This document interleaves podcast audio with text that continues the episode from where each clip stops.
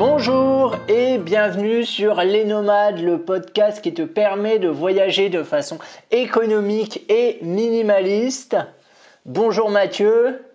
Salut les amis, donc moi c'est Mathieu du site devenirnomade.fr. Salut Franck, comment ça va? Eh ben ça va très très bien et toi?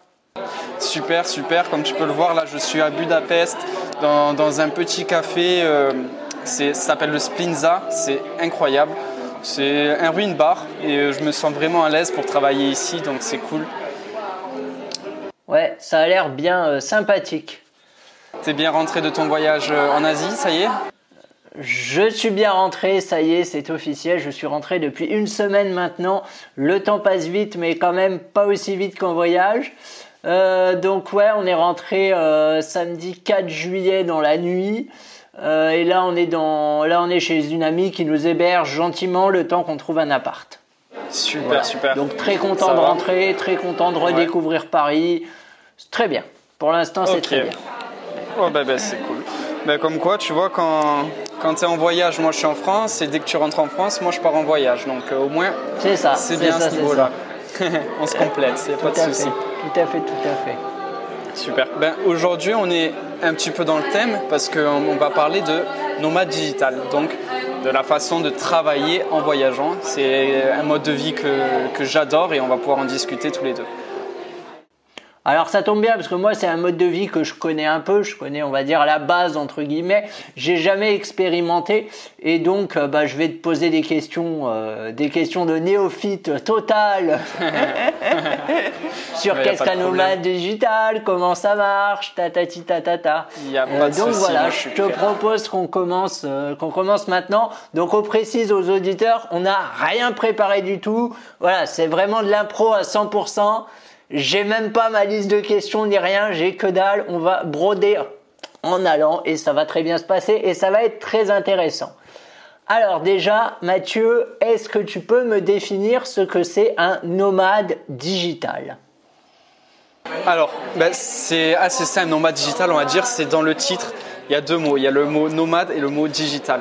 Donc nomade, ça va être le fait d'être libre géographiquement, on va pouvoir euh, voilà, être nomade, pouvoir se déplacer. Et le mot digital, ça va être plutôt axé sur le travail.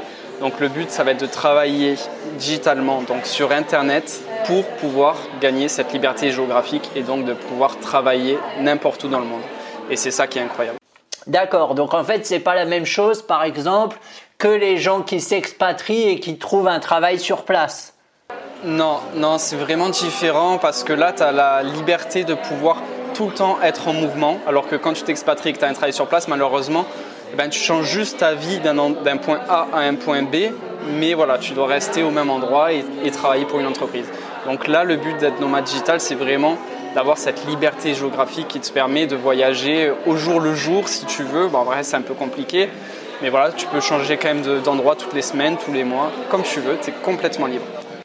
D'accord. Donc si on comparait avec quelque chose que les auditeurs doivent sûrement connaître, c'est un peu un freelance mais à l'étranger? C'est un peu l'idée. Ouais, voilà. Ben, en fait, là, on peut se dire que récemment, avec euh, la crise du coronavirus, on a vu beaucoup de personnes faire du télétravail. Donc, ils étaient chez eux en faisant du télétravail. Mais en vrai, moi, c'est ce que je fais. C'est que, que, je fais du télétravail. Je suis freelance. Et donc, au lieu de rester chez moi, donc euh, en France, eh ben, j'ai l'occasion de pouvoir partir n'importe où dans le monde. Après, nomade digital, il n'est pas obligé forcément de partir euh, dans des pays étrangers. Hein. Euh, le but, c'est qu'il aille là où il se sente le mieux. Donc s'il se sent très bien en France, voire chez lui, eh ben, tu peux être nomade digital chez toi, il n'y a pas de problème. Ouais, ok. Je vois, je vois, je vois. Ok. Euh, on abordera après les avantages et inconvénients et tout ça. Là, j'ai juste une question.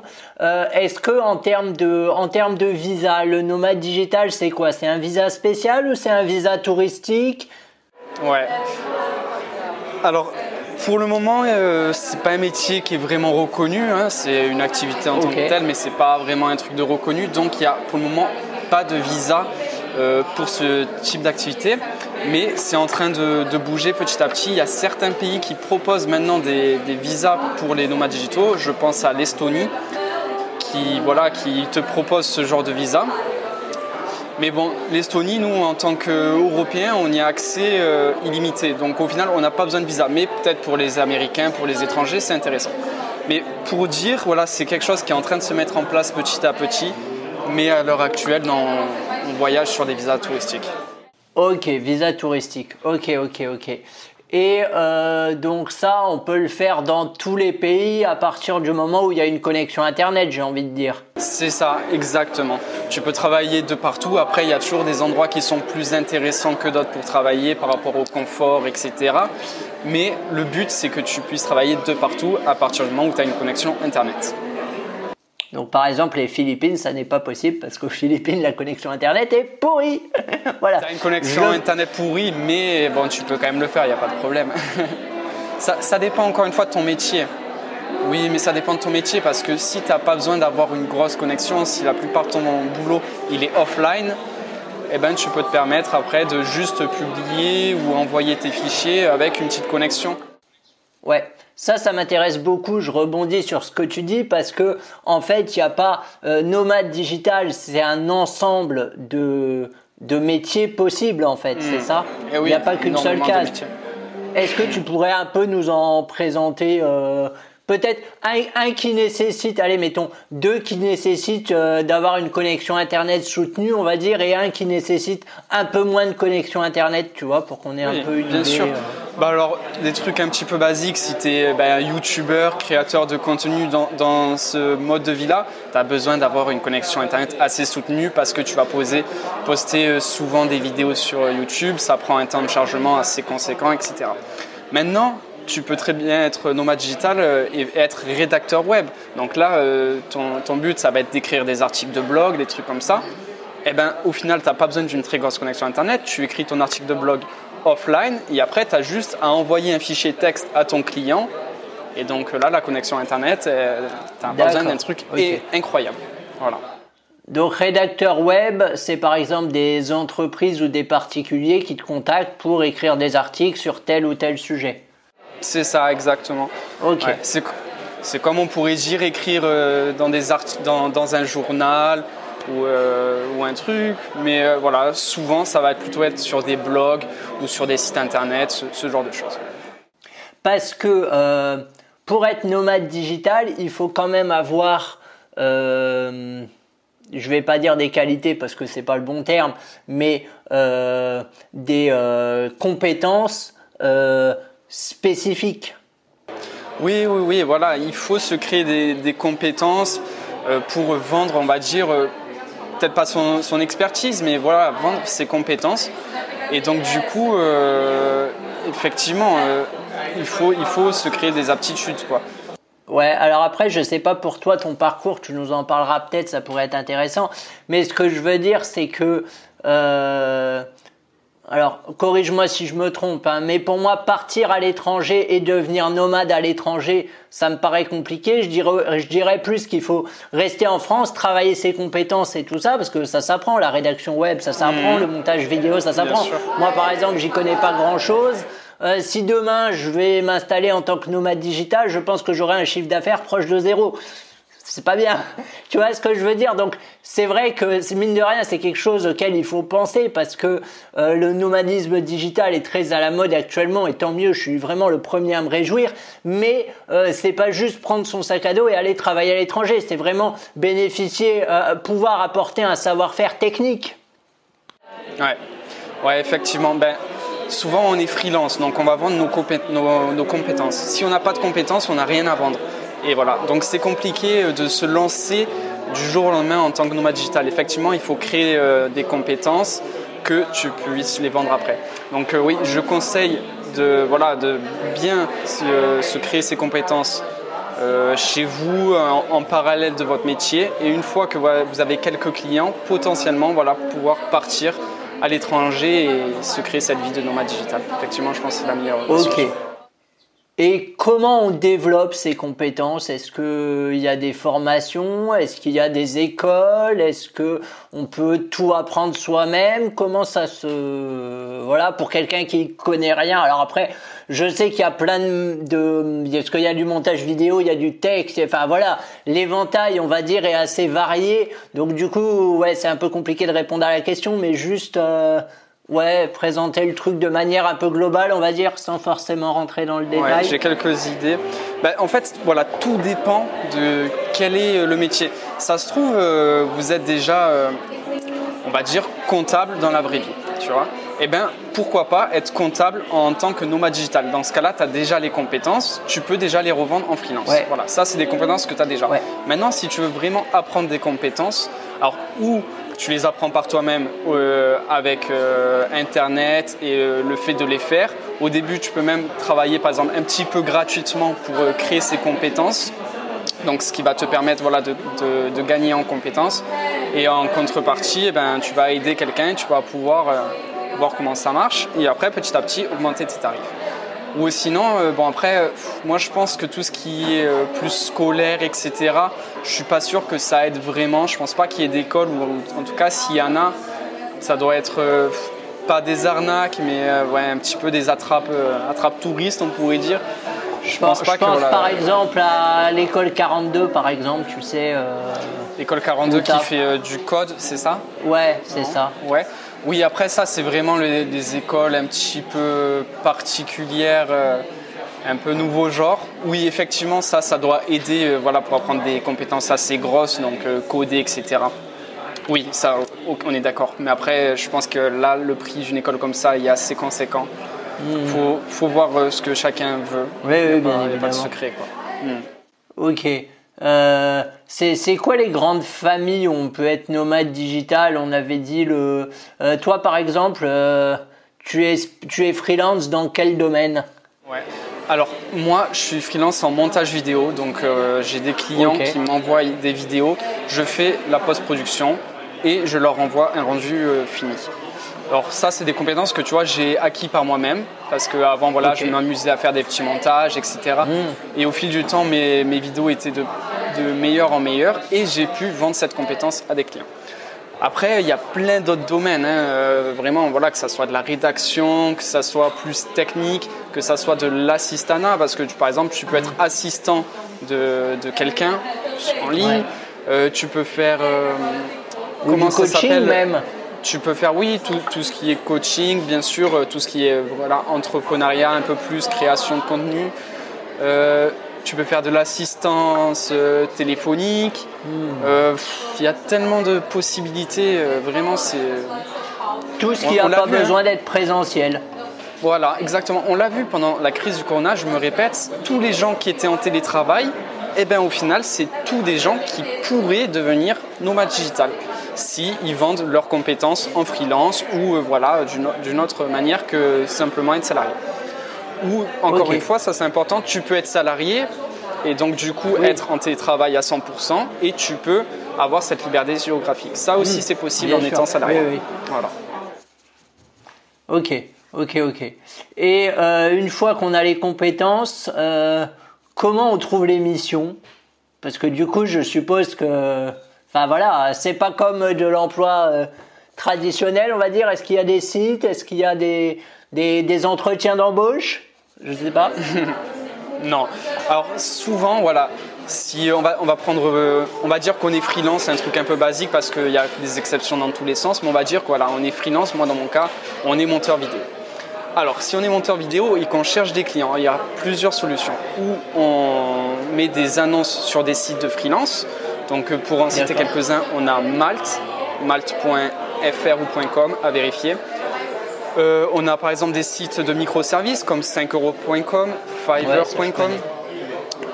bon après c'est pas les meilleurs sites parce que voilà les tarifs sont un peu bas, c'est un peu limite. Mais voilà, Malte, ça c'est un super site. Euh, on a quoi d'autre? Bon voilà, c'est des plateformes comme ça qui mettent en connexion des freelances avec des clients. Sinon, ce qui marche très bien aussi, c'est euh, les groupes Facebook. On peut faire un petit peu de promotion sur des groupes Facebook. Moi, c'est comme ça que j'ai trouvé euh, tous mes clients. En, vrai, c'est euh, J'ai vu quelqu'un qui, qui, cherchait sur un groupe Facebook, ah, quelqu'un connaîtrait un monteur vidéo pour ci, pour ça. Moi, j'envoie un petit, un petit commentaire, oui, je suis monteur, je fais ci, je fais ça. Et ça, c'est un message qui reste gravé dans le marbre, c'est-à-dire que quelques mois après, quelqu'un qui cherche sur le groupe Facebook monteur mm. vidéo, pouf, il retombe sur ma publication. Et moi, c'est souvent comme ça que je trouve des clients. Et le troisième truc, mais euh, voilà, ça c'est un petit peu après, c'est le bouche à oreille tout simplement. À partir du moment où tu fais du bon boulot, et eh ben, tes clients te recommandent. Et voilà, après c'est la, boule de neige qui grossit, qui grossit. Ok, d'accord, d'accord, d'accord. Euh, alors après, euh, en termes de facturation, comment après bon, je me doute que les tarifs doivent être différents selon les, spécialités, le temps d'heure et tout ça. Comment ça se passe? Tu factures à l'heure Tu factures Tu fais un forfait euh, Voilà. Alors encore une fois là, ça dépend de chaque personne. Donc euh, voilà, comme tu dis, où on se fait facturer à l'heure, où on peut faire un forfait. Moi, ce que je fais souvent, c'est que je me fais facturer à l'heure parce que chaque vidéo.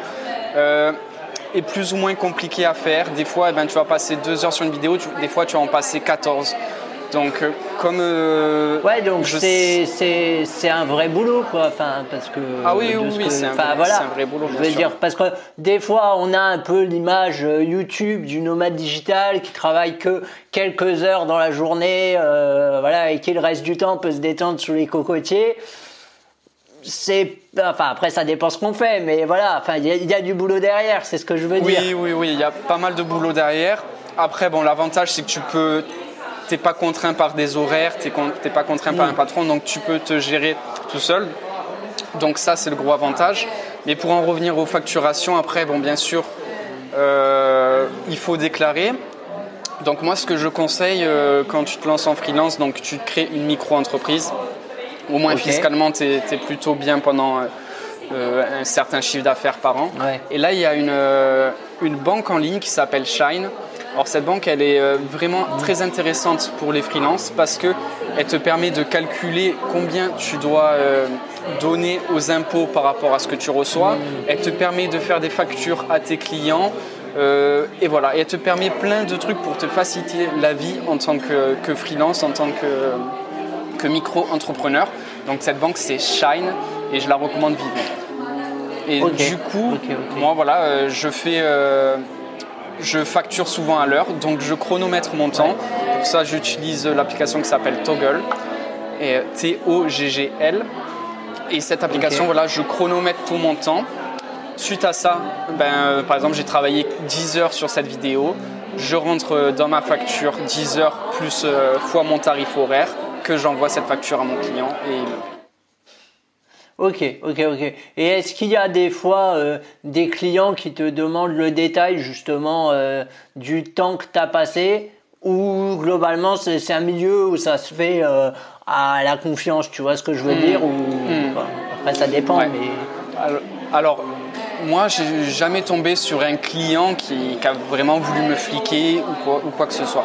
La plupart du temps, voilà, les clients, ils ont confiance. Après, euh, il faut voilà, créer une bonne ambiance entre ton client et toi pour voilà, avoir cette confiance-là. effectivement, moi, j'ai jamais été de, j'ai jamais eu de problème à ce niveau-là. Donc, euh, j'ai toujours euh, facturé le temps que j'avais passé et on m'a toujours payé sans, sans rien me, dire, quoi, tu vois, sans essayer de rabaisser le prix vers le bas. Et ça s'est toujours très bien passé et je remercie mes clients pour ça. Quoi. Ok. À, titre indicatif, euh, tu factures combien de l'heure? Enfin, après, tu vas me dire ça. Une petite moyenne, quoi. Ça dépend des clients, en fait. Euh, souvent, je, en moyenne, je facture à peu près 20 euros de l'heure.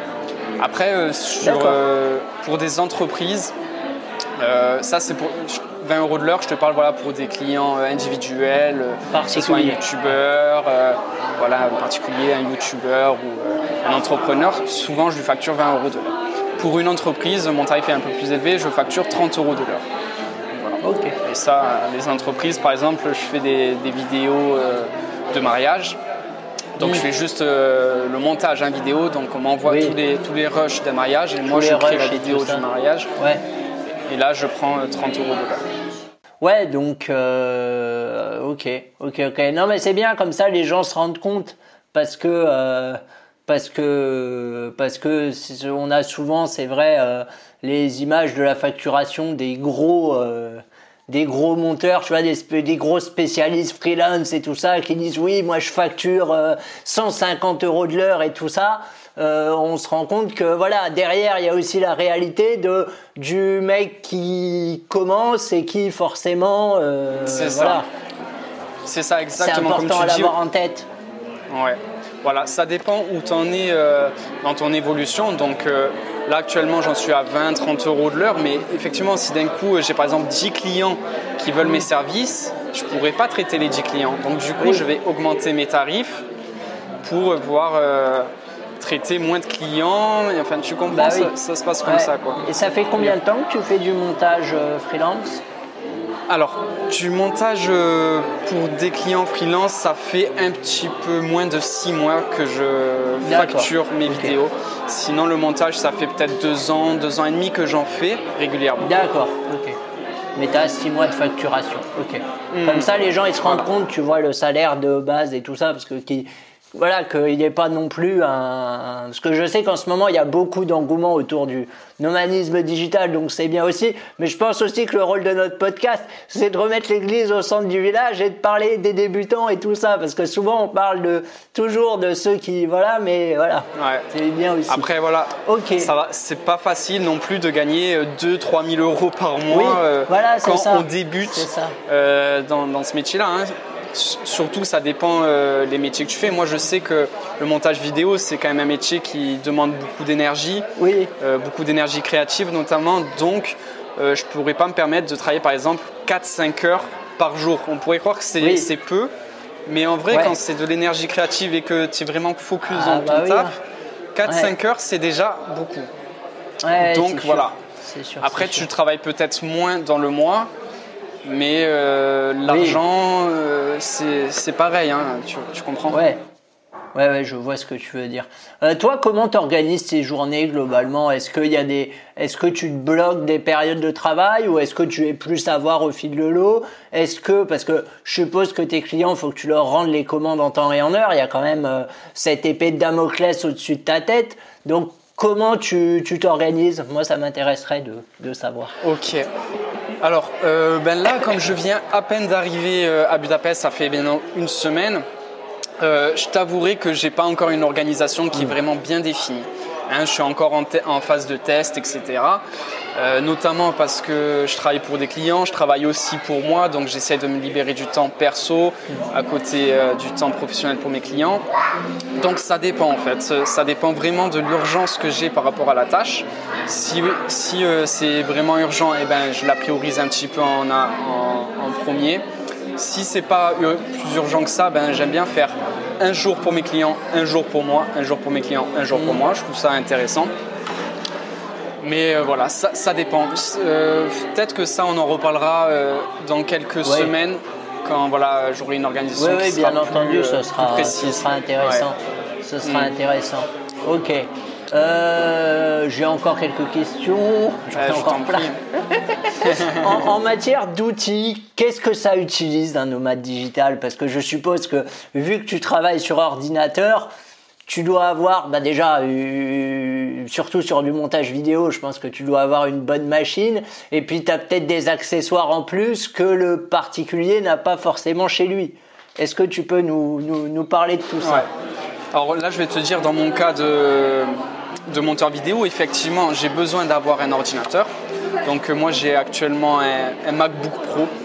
Donc, euh, je l'ai acheté principalement pour sa taille qui est vraiment petit et c'est très agréable d'avoir un ordinateur fin et euh, léger lorsque tu es digital parce que tu as tendance à beaucoup te déplacer. Donc voilà, j'ai un MacBook Pro. Euh, après, euh, mon MacBook il est, il est sur un trépied. J'ai en plus un clavier et une souris. Ok, donc un clavier Bluetooth et un trépied pour surélever l'ordinateur. Exactement, une souris Bluetooth, euh, et, voilà. Et en, vrai, j'ai rien besoin d'avoir d'autres, tu vois. Donc euh, ça, c'est cool. Mais après, ça, c'est dans mon cas. Après, des gens, euh, par exemple, ils peuvent très bien Nomad Digital sans Mac, enfin même sans ordinateur. Hein. tu peux très bien travailler déjà sur iPad Pro.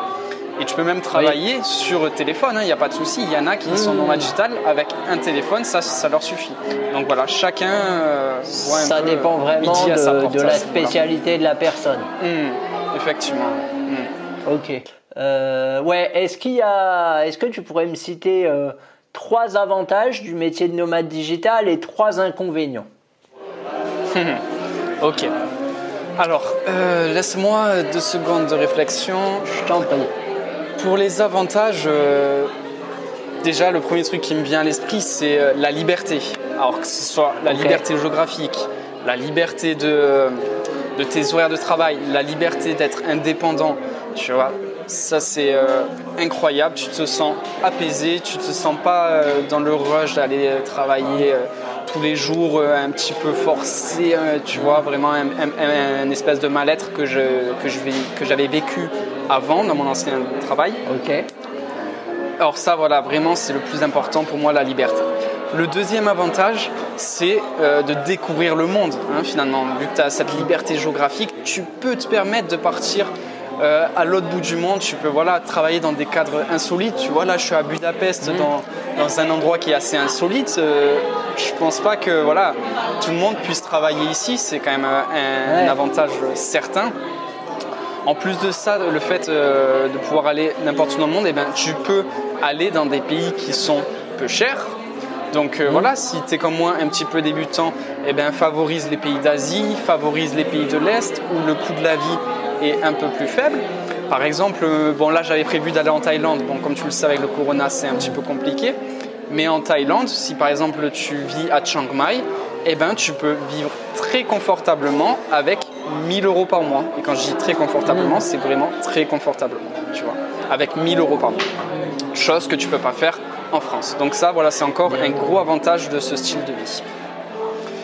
Alors après, pour les inconvénients, alors là c'est un petit peu plus compliqué euh, parce qu'en fait les inconvénients, ça va être surtout, ça, en fait ça dépend de ta situation. Tu vois, si tu es indépendant, les inconvénients, voilà, c'est que il faut que tu te trouves des clients, il faut que tu arrives à, à gagner assez d'argent. Mais après, tu peux être nomade digital en étant salarié. Donc tu vois, ces inconvénients, ils peuvent disparaître. oui, oui, oui. Après, tu peux aussi te dire qu'un inconvénient, c'est ben, au final d'être tout le temps à l'étranger, de ne pas voir sa famille, etc., etc. Mais encore une fois, c'est un, un faux inconvénient parce que en tant que nomade digital, tu peux très bien choisir de rester en France, pas loin de ta famille, etc. Tu vois, donc c'est chacun euh, Oui. fait comme il veut.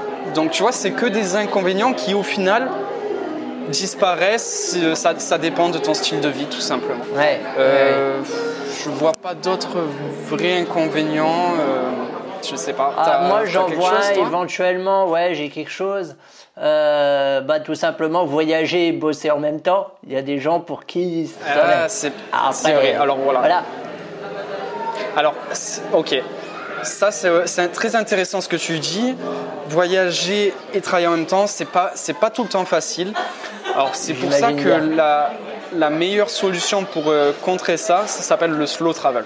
Donc, euh, rapidement, le slow travel, ça va être de rester longtemps au même endroit. Donc, par exemple, là, je suis à Budapest, dans la capitale hongroise, pour deux mois.